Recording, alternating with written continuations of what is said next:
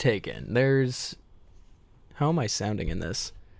I think you're sounding fine right now. Did you start recording without well, me of knowing course again? I did. Yes. I mean, it's sort of a tradition. At this point, I should expect it. Can I share that I enjoy your surprise every time? It's such a delight to me. I don't know if that's like Lucy and Charlie Brown and the football. It's not really like that because, in my view of it, you kind of are delighted by the fact. I mean, it's kind of fun. Sure.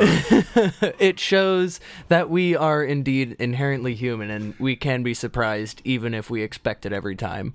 yeah. And the other good thing is spontaneity. Ooh, yeah. That's know. that's what we're going for our brand that we, we talked are, about we are, earlier. you know, and it's not as you know. One reason I do it is because I I'm like supremely uh, confident that we will have something to say.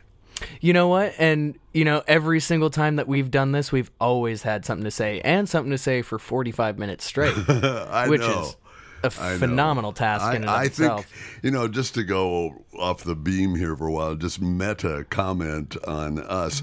that is a real pleasure, and I've since talking to you on this Yeah. level where it always seems to lead to some discussion or other, that I've noticed that it can happen with other people too. oh yeah. Yeah, that their personalities are such that, uh, in some way, that I'm not necessarily getting a handle on.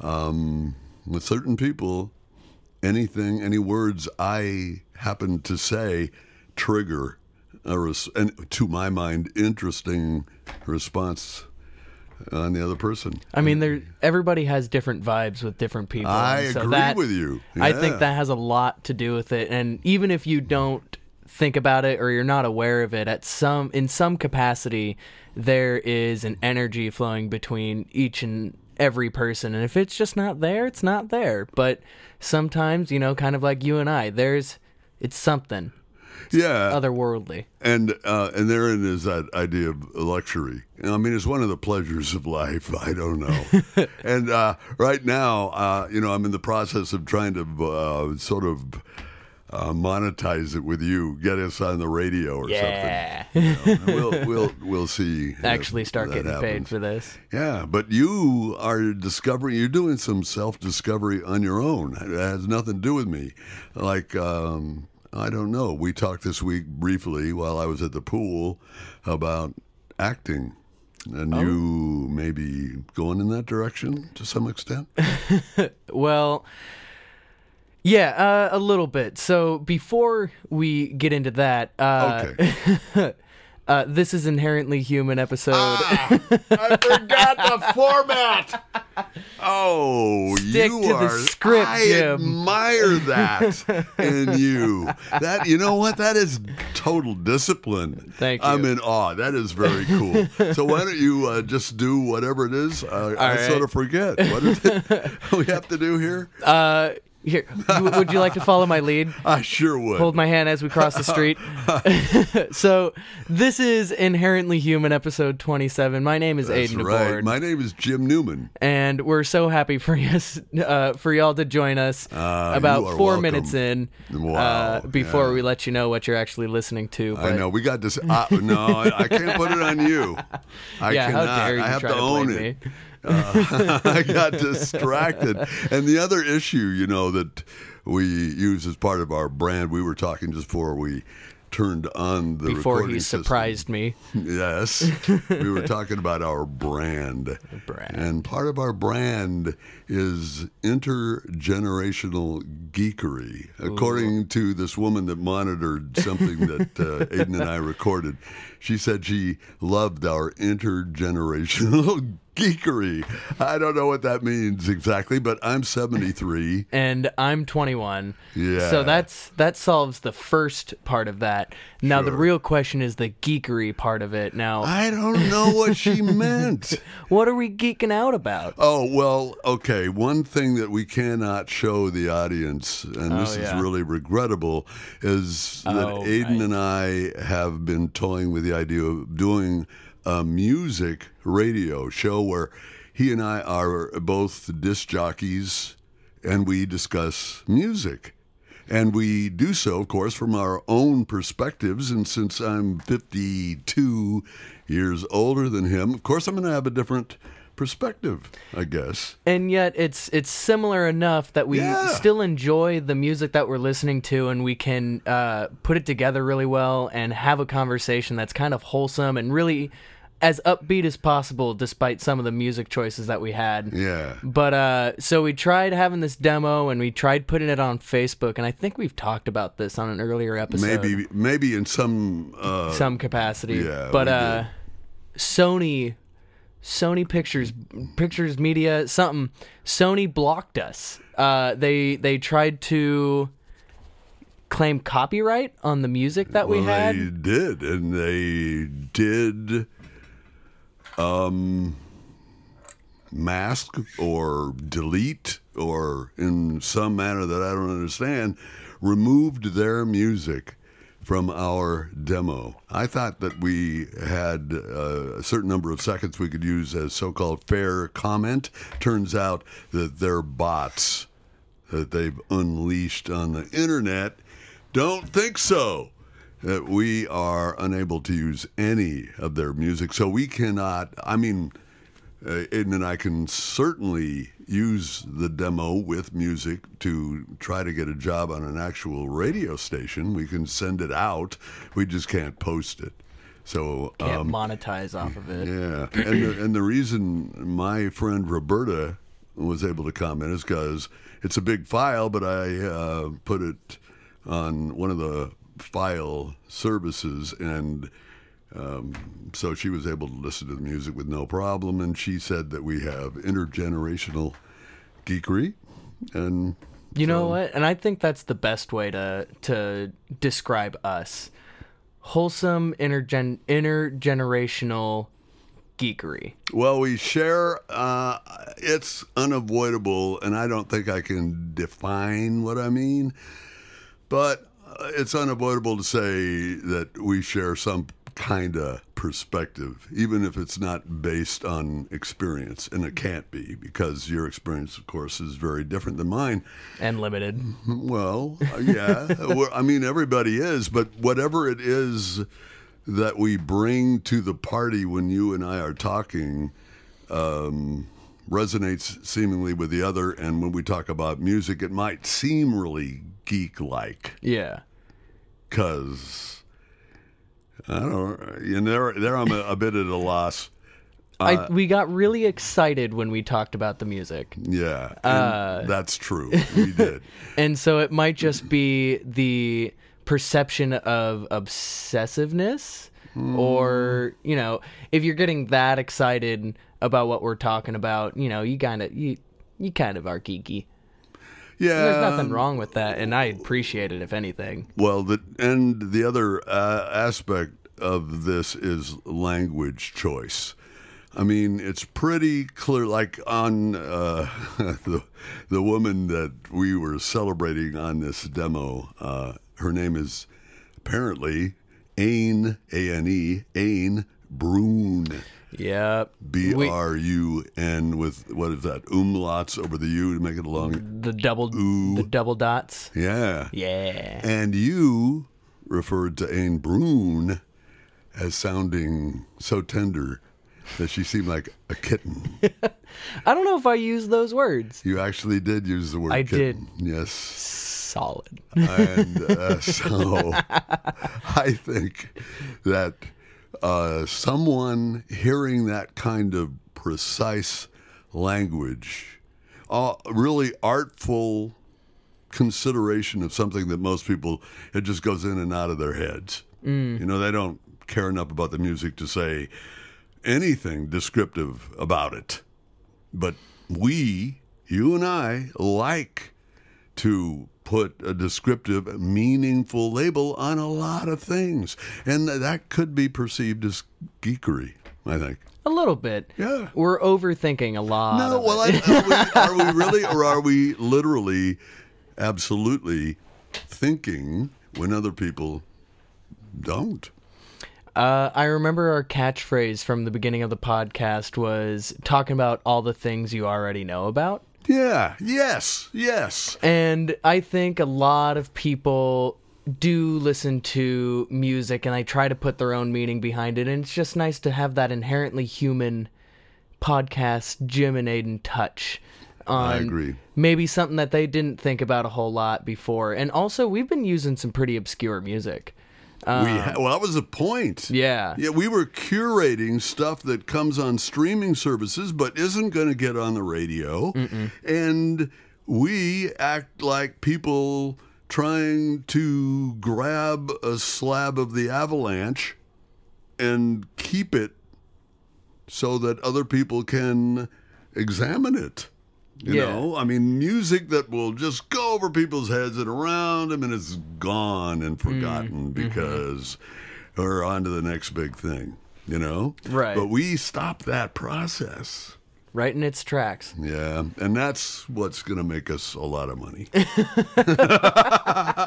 Going so far against the grain. Yeah, but So see, that's the geekery. just might work. That's the geekery. Because uh, I'll bet you that if somebody were to actually be listening to this star national radio show that is in the future still, but Inevitable. inevitable, that um, when they hear you describe Ane Brun as sounding kitten-like, they're going to say, "Yeah, yeah, that's right." She sounds kitten-like to me too. Uh, if what was the name of the song? Her the song that we had listened I to. want to know what love is. That's the I want to know what love is. So if y'all want to go ahead check that out, I'm pretty sure it's YouTube, Spotify, iTunes. Oh yeah, Ane Brun. Ane Brun. Uh, I want to know what love is. See, for yourself. See how kitten-like the voice is. I know, you know, and we, Aiden and I are like frustrated DJs. We want to share with the world. we had a great. Oh man. Uh, okay, now I'm really getting into the weeds. We got to stop. We got to focus on a topic. But we had a great conversation before we turned on the microphone. Yeah. Now we just started tooting our own horn for about 15 No, minutes. that's what we did. Oh So- God. Hard shift. Um, Good for you, man. I'm all for that. yeah. Thank you. I appreciate it. Sure. Um, so something that I remember talking to you about just a little bit yesterday, and I wonder if you thought about it at all after I left. Um, so I try to adhere to this philosophy or this way of living, uh, where I personally believe that everybody is born with a gift and a curse in their life. Do you remember me talking about that? Yeah, I that? do remember that. And so sometimes these gifts and curses can be very minimal, they can be huge and impactful on people's lives. Uh, and you know, it's it's your philosophy to figure these out. Now, for me personally, what I have identified as my gift and curse, and this is exactly why I created the philosophy. Um, I don't know if I can call call it a philosophy. No, let's go with that. Okay, let's go with that. For Sure. for lack of a better term. Yeah. Uh so essentially uh my gift is that anytime I go to a shop, a grocery store, a restaurant, anything like that, uh I always show up just before it gets really really busy. So, uh, if you ever go to a restaurant with me, uh, just let it be known that it'll be busy after we leave. Um, but my curse is that anything that I try to plan extensively will ultimately fail. Uh, Yeah. So uh the summer trip that I talked about in an earlier episode where I was supposed to be gone lifeguarding for a month, month and a half, camping everywhere, uh that was unfortunately canceled due to all the wildfires. Um you know, right off the top of my head, now that I'm thinking about it, I'm blank with all the times that I've tried to plan something and it's fallen through, probably because my brain wants to block all that out. okay, but you have the impression that it's true. Yes. Anyway. I feel like a lot of times, uh, unless someone else plans specifically as like the main planner, it won't go well with me being the only person doing it. Mm. It'll always fail for one reason or another, and that is the curse that I live with. But on a character level, see, I think it's more interesting if you start looking at gifts like your intelligence. Yeah. Okay. And that's a real gift. I mean, mm-hmm. I can say, and I kind of believe it's true, that I can always find a parking place. Yeah. You, yeah. Is that is that your your gift? It's one. the trouble is, though, if there are other people in the car and I find that parking place, I'm going to miss the curb in some way and have to pull back out, Ooh. and people are going to start laughing at me.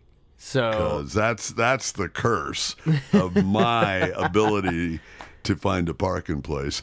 I can't really park. that if might someone else be, in the car, man. Maybe that's just uh, stage fright. I think you're right. Yeah. Yes. yes. Nope, we're back. Sorry about that, everybody. We had a bit of a technical difficulty, a bit of a misclick on our part, but right. don't worry, we're safe. It's okay. Uh, Jim was just telling me about how he gets stage fright when he tries to park with people in the car. Right. And, uh, you know, I think whatever part of my brain would be doing the calculation. Yeah. That would allow me to park with grace. You know how people just smoothly move in? Oh, yeah and they act like they didn't even notice because, of course, it always happens that way for me. They I mean, I'm always parking. Yeah, yeah, I don't even think. Of, oh, you know, I didn't even notice. Oh, I'm uh, so humble. Yeah, I'm just that kind of person. I don't know, but as Aiden said, it's a gift. So, but see, I don't really have that gift. But what about when you get into things that are really core to a person, things that are truly inherently human, Ooh. like a person's creativity, uh-huh. intelligence, um, I don't know, emotional balance. What are the variables? Do you suppose they are? Uh, and and what are the the positives and neg- negatives when it comes to those things? That's a whole fucking lot. Yeah. So, oh man, with intelligence and creativity, I feel like both of those things can be uh oh what what am I thinking of here? Both of those things can be nurtured and created. And the more you practice something like that and the more you're uh into it, the better it can be. So you might be born subjectively uh, with a finite amount of intelligence or creativity. Like it, you, you have a cap. Mm-hmm. But of course, creativity and intelligence really comes down to context and eye beholder kind of thing.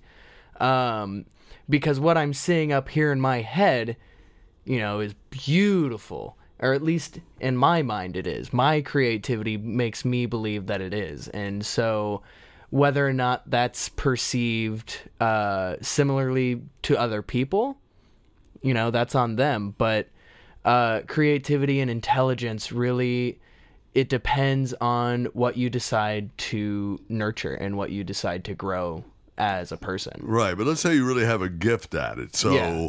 And let's say that the parameters of the gift are that when you produce uh, an element from your creativity, like be it a painting or a sculpture or something you write, it doesn't matter. People are going to see that it's creative. Mm-hmm. They're going to like it. Yeah. Okay. so, what's the downside to that? If you have that gift of just pure creativity. Yeah, and people say, "Oh my God, I love your work, Jim." hey. I can say that for myself. I would say it. I love oh, your work, Jim. Thank you, man. uh, for anyone who doesn't know, for my 21st birthday, Jim gave me one of his paintings. Yeah. And uh, I love that painting. Absolute favorite Nobody painting. more deserving than Aiden, in my view. Thank you, Jim. I appreciate it. Yeah. I every day I look at that painting. I love that, man. uh, anyways, so sorry, what was it?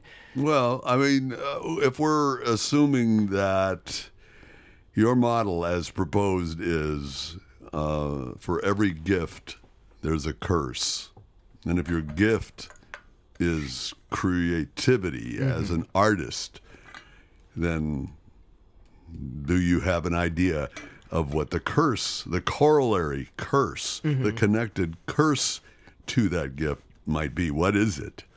So, I think what makes this, excuse me, uh, this philosophy a little bit unique in some way is that the the gift and the curse don't have to be related. Oh, Yeah. okay. So, like with mine, for example, sure, I can show up to a restaurant and it's just before it gets really busy. You know, I got my food, and then all of a sudden, six groups decide to come in. yes. That I feel like that doesn't have enough correlation with my curse, which is anything I plan will fail. Mm. And Oh, so, okay.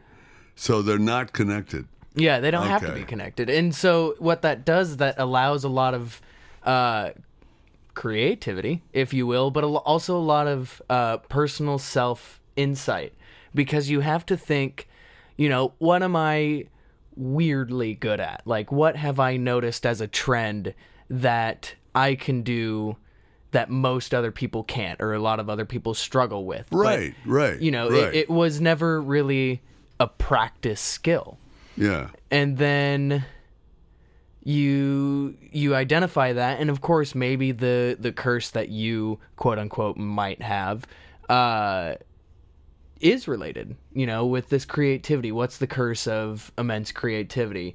I remember us having the conversation at the pool. What's the curse of uh great humor? You know being that that person. Uh our the the conversation kind of steered towards uh, famous actors who suffered highly from depression and things like that, such as Robin Williams and Chris Farley. Uh, Yeah, lots those of those guys. people that we we never would have thought. Uh, you know, were suffering from this kind of thing because they put out this humorous Right, right. yeah. Right. And so, you know, maybe that's that's something about it. That's a gift that they had was that they could make the world laugh in such unique and amazing ways.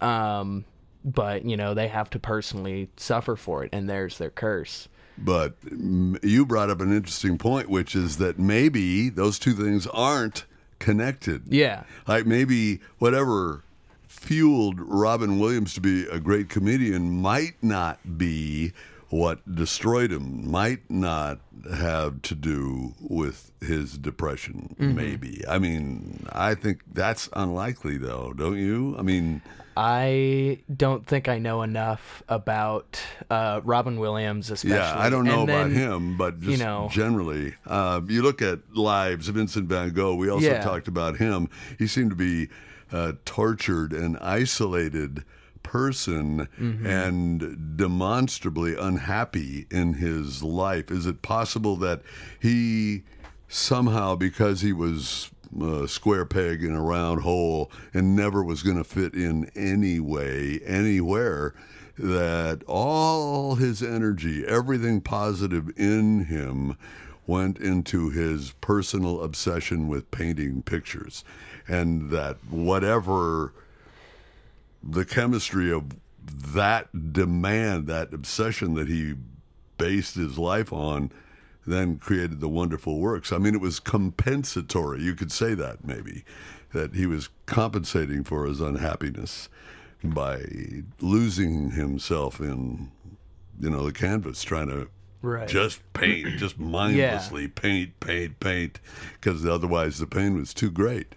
I mean, so there is that kind of connection. Oh, absolutely. I You buy that? Ap- oh yes, uh, I Okay. think a lot of creativity and a lot of uh, great works, and you know, a lot of good power that comes from people uh, deviates or delineate. No, Well, my words are wrong, but it it originates. That's the word I'm looking for. Okay. It originates from, or at least it can, from this source of pain that they're trying to uh, get rid of. You know, Yeah, we're yeah. we're all just trying to escape what haunts us as people. And however we decide to do that, uh, for me, for example, if I like to slackline, and that keeps me from thinking worse thoughts than I usually have. Uh, why? Because uh, slacklining for people, uh, if you listen to other podcasts that we're involved with, you know that slacklining is putting up a, a kind of strap, say, between two trees, and then the person, in effect, tight ropes, only he's really tight or not, or slack. slack. Um, Roping? Whatever that is, it. It's not a rope though, right? It's it's Uh, more of a, uh, it's like a toe, strap, right? Yeah, like a toe strap. Yes. You've seen those with the wenches and everything. It's essentially that, just more elastic. okay. Uh, and Aiden is very good at performing on one of those lines. And you're saying that it that that slacklining for you is a com- compensation of sorts or not? Is that what you said? A little bit. So when I first started slacklining, I was I want to say I was like 16. Yeah. Um Damn it. He dropped his water bottle. Uh, I was 16 and I originally just wanted to do it because it was a lot of fun.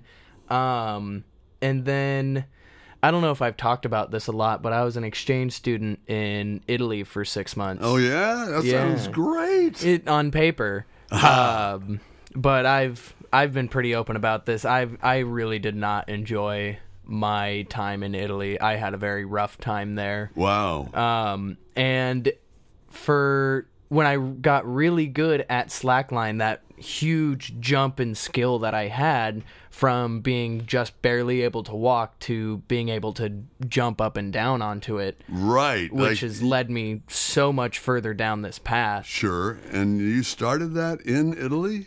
Uh, I started slacklining in the states, Okay. uh, at home, but I brought. I was going to bring a slackline with me to Italy, and I talked to my host sister about that beforehand, and then she was like, "Don't," because we're getting uh, the other host sister a slackline as a birthday gift. Ah, okay. So it just kind of worked out like that. So I ended up using theirs because she never wanted to. So that's on her. Um, but uh, it was really hard for me in Italy just because I was I was pretty depressed. I, I won't lie. I so what was going on was that uh, when I had just gotten there, uh, I got a Skype call from my sister to tell me that both my dogs had died. Oh. Yeah. Uh, so that really kicked everything off, and then it was winter time when I was there, so that certainly didn't help me. Uh, and then I didn't I didn't do a lot. I couldn't do a lot there, um, and so the school didn't really care, and so I sat in the the very far back left corner of the same classroom Monday through Saturday because I had school on Saturdays, uh, next to the heater and next to the window, and I would either sleep, write, or read, and I did that for six months. Uh, and then after school, I would get to slackline, and you know, I'd finally get to do something that I really, really enjoyed, uh, that kept me moving and really kept my mind off things. And after that, I would just go back home. I would shower, I would eat, and then I would wait for the next day to start. Ah. So it helped you keep your mental balance. Mm-hmm. Slacklining did. Ha, mental balance. Well, and my physical. Uh, but yeah, no, absolutely. Uh, there was,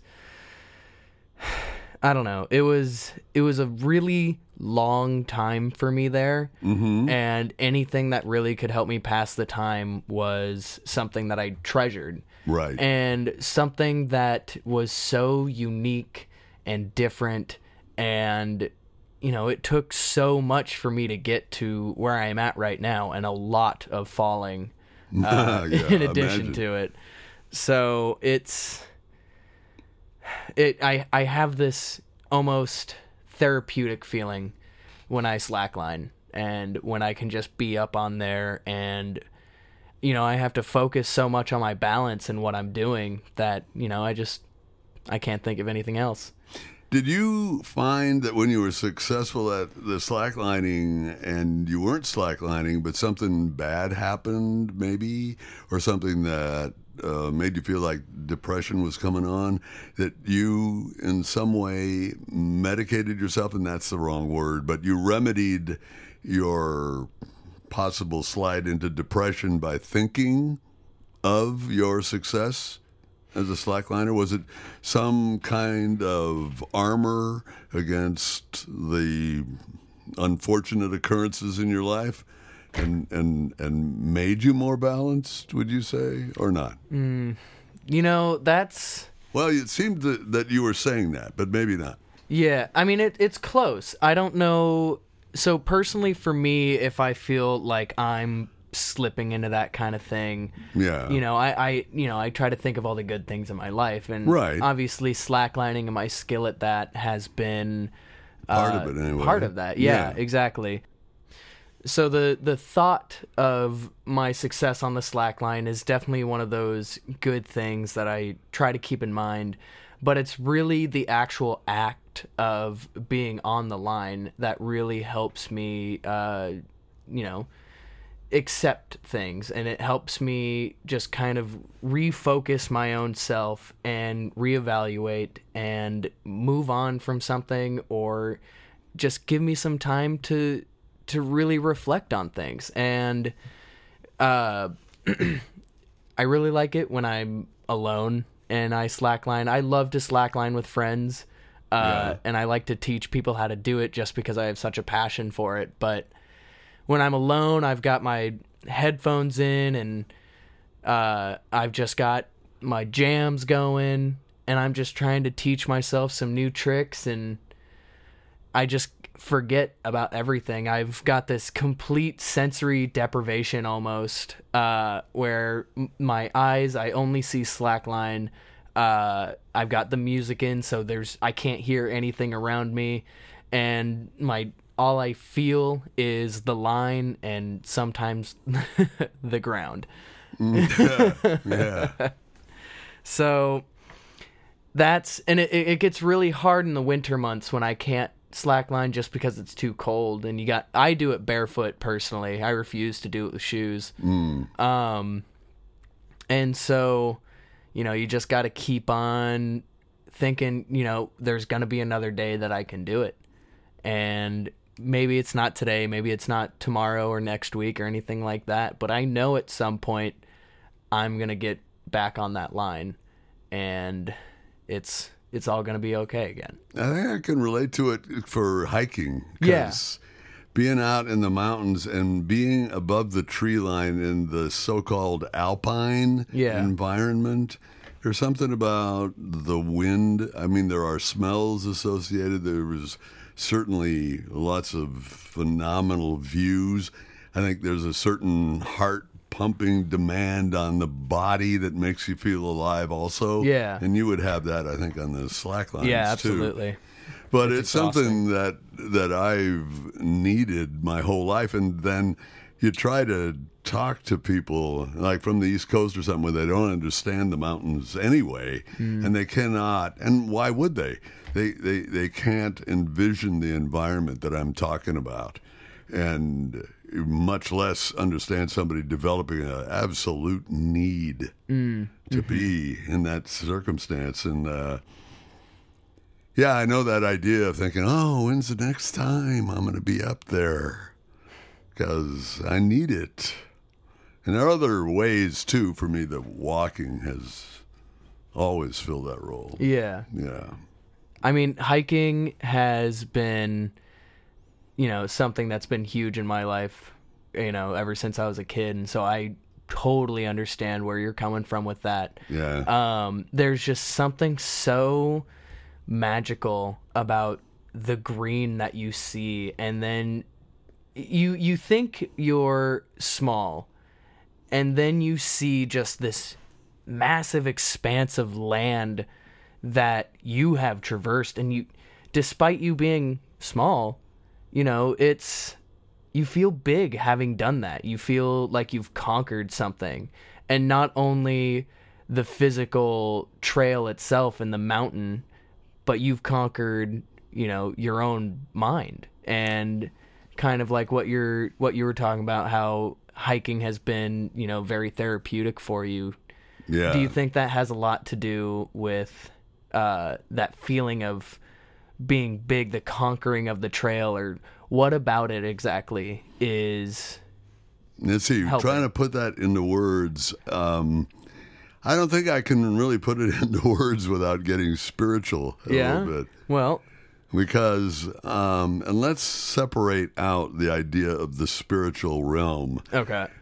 Although I, I happen actually to believe that it exists at these high elevations where there's really nothing around but ridge top after ridge top and occasional snow capped peak mm-hmm.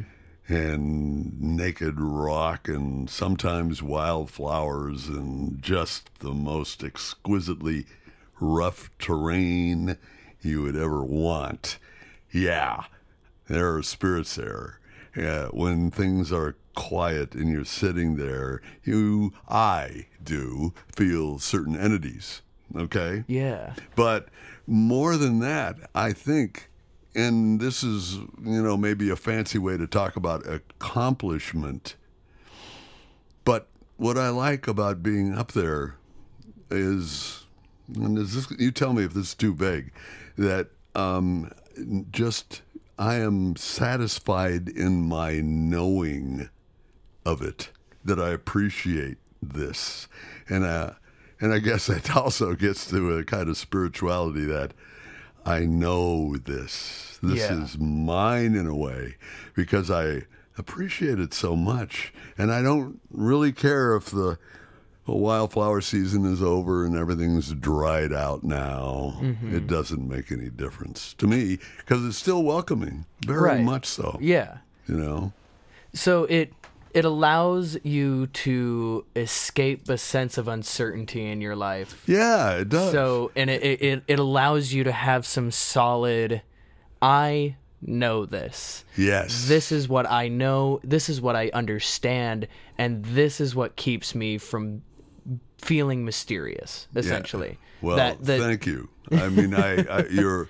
It's a kind of certainty that I think of as 100% positive, and I can embrace it, Mm-hmm. and I can say, this, for sure, is a positive part of me. Mm-hmm. And I'm able to observe it. It's really not in me, but it, in a sense, it actually is in me. I've incorporated it. This is part of my memory bank.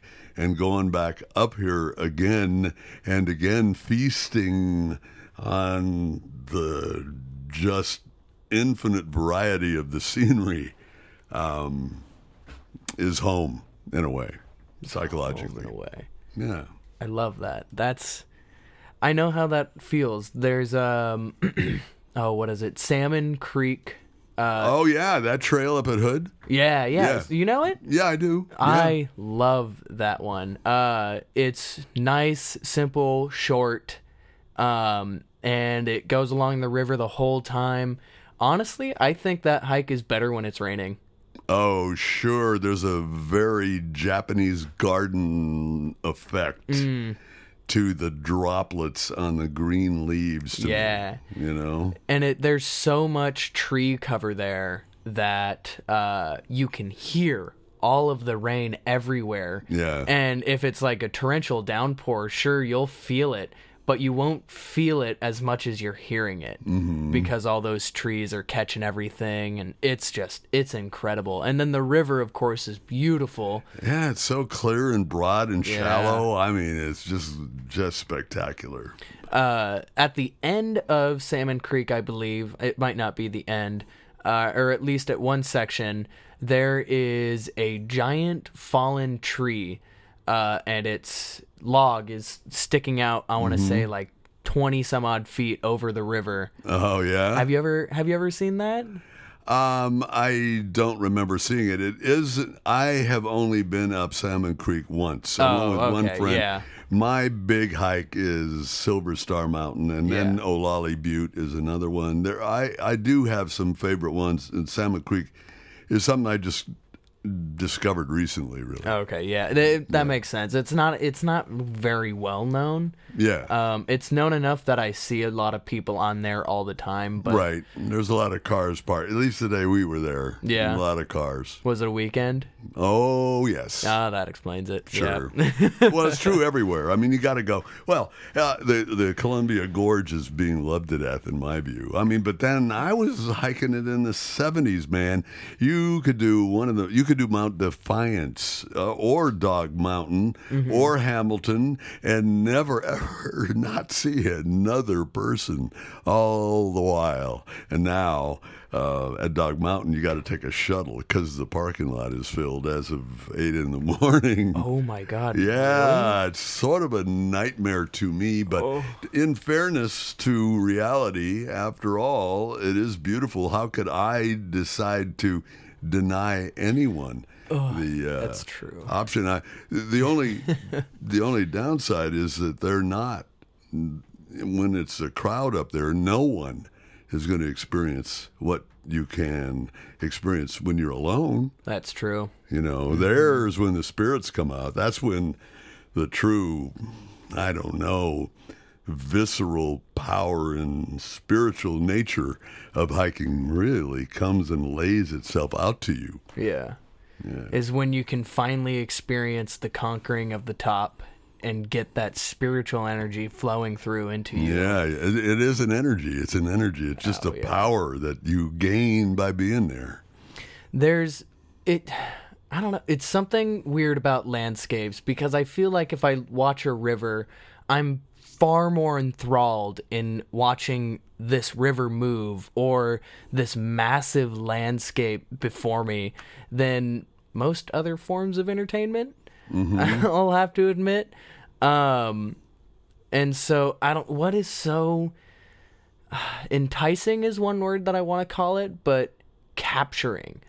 What makes all of that so capturing? Or enthralling. Yes. En- enthralls you. yes. Because it, it affects all your senses. I mean, Okay, your, yeah. your skin, whatever the sensorial capacity of flesh to experience the exterior world. Mm-hmm. Yeah. That's there. You got your vision, you got noises, you've got bird calls, you've got the wind in your ears, um, you've got the olfactory issue. If it just there's a really pleasant smell, and it's partly freshness, but it can also be pine needles or flowers or stuff that I don't even know what it is. Right. There's so many things mixed together. The variation is impossible to decipher. Just embrace. Ah, if you give yourself to that experience, I mean, I don't. I really, for me, I don't think there's anything better, and nothing that can engulf me on that level, and that's being enthralled. I would say, for sure. That's beautiful. Yeah. I can't wait to go on my next hike now. I'm so glad the weather's turning out. Um, but unfortunately, that is just about our time. So, uh, Jim, what is your top three hikes? I have to say that uh, Silver Star Mountain, and uh, not that this public endorsement is going to draw a lot of people to the top of Silver Star, but Silver Star Mountain north of uh, Washougal, Washington, where your view of Rainier and Adams and St. Helens and Hood and Jefferson is just unsurpassed. Okay, it is that gorgeous. That's my favorite one. And then Olallie Butte, which is a volcano that never reached glacial mountain status, but it's right between Mount Hood and uh, Mount Jefferson. There's a little peak called Olallie Butte, and when you hike it, then it feels like you are right on Jefferson. Ooh. It's just like you have a front row seat to Mount Jefferson, and it's I mean, it's uh, spectacular. And then I guess, um, well, some gorge hike. Mm, yeah, I know what it is. Table Mountain. Okay. Table Mountain is a very, very difficult hike in the Columbia Gorge. It's just to the east of Hamilton Mountain. Mm-hmm. It looks surreal. I mean, it's very, very high. It looms above the gorge and it's got a flat top. It looks like, oh man, this is the last world. There could be dinosaurs up here because no one ever's been to the top. You know, of course, that's not true, but Yeah. it looks like that. it feels like it. Yeah, and it's really, really a steep climb, and it's dangerous. Uh, it is actually life-threatening uh, because they closed the safer trail because the erosion was so bad. So now you got to go the back way, and the trail, for reasons I don't really understand, leads you right up to a 400-foot drop. Oh my god. Yeah, and that definitely gets your attention. Yeah. Uh, but it's the rewards of that hike. it's like a park Yeah. on the top, and then you you go to the gorge side overlooking the Columbia River, and man, there's this insane drop. Not 400 feet; it's like a thousand plus Ooh. sheer drop. Yeah. But it's uh, uh, it's just a gorgeous hike. I'll have to check it out. What was the name of it again? Table Mountain. Table it's on Mountain. the Washington side, and it's just west and north of Bonneville Dam. Good to know. Good to know. Good to know. Well, that's our time for today. This has been Inherently Human, episode 27. Yep. Uh, my name's Aiden DeBoard, I'm Jim Newman. and thank you so much for joining us today. Uh, I know we had a couple of uh, weird technical issues, but we appreciate your uh, patronage, anyways. And um, we hope that you go on some kick-ass hikes and enjoy yourself in this new what May May weather. I hope we Yeah. didn't just immediately date ourselves, but May weather. Enjoy it. Enjoy some hikes. Enjoy the weather. Uh, have fun. Be safe and make good choices. And by all means, be back for episode 28. Hell yeah! Twenty eight on our way. Thank you so much.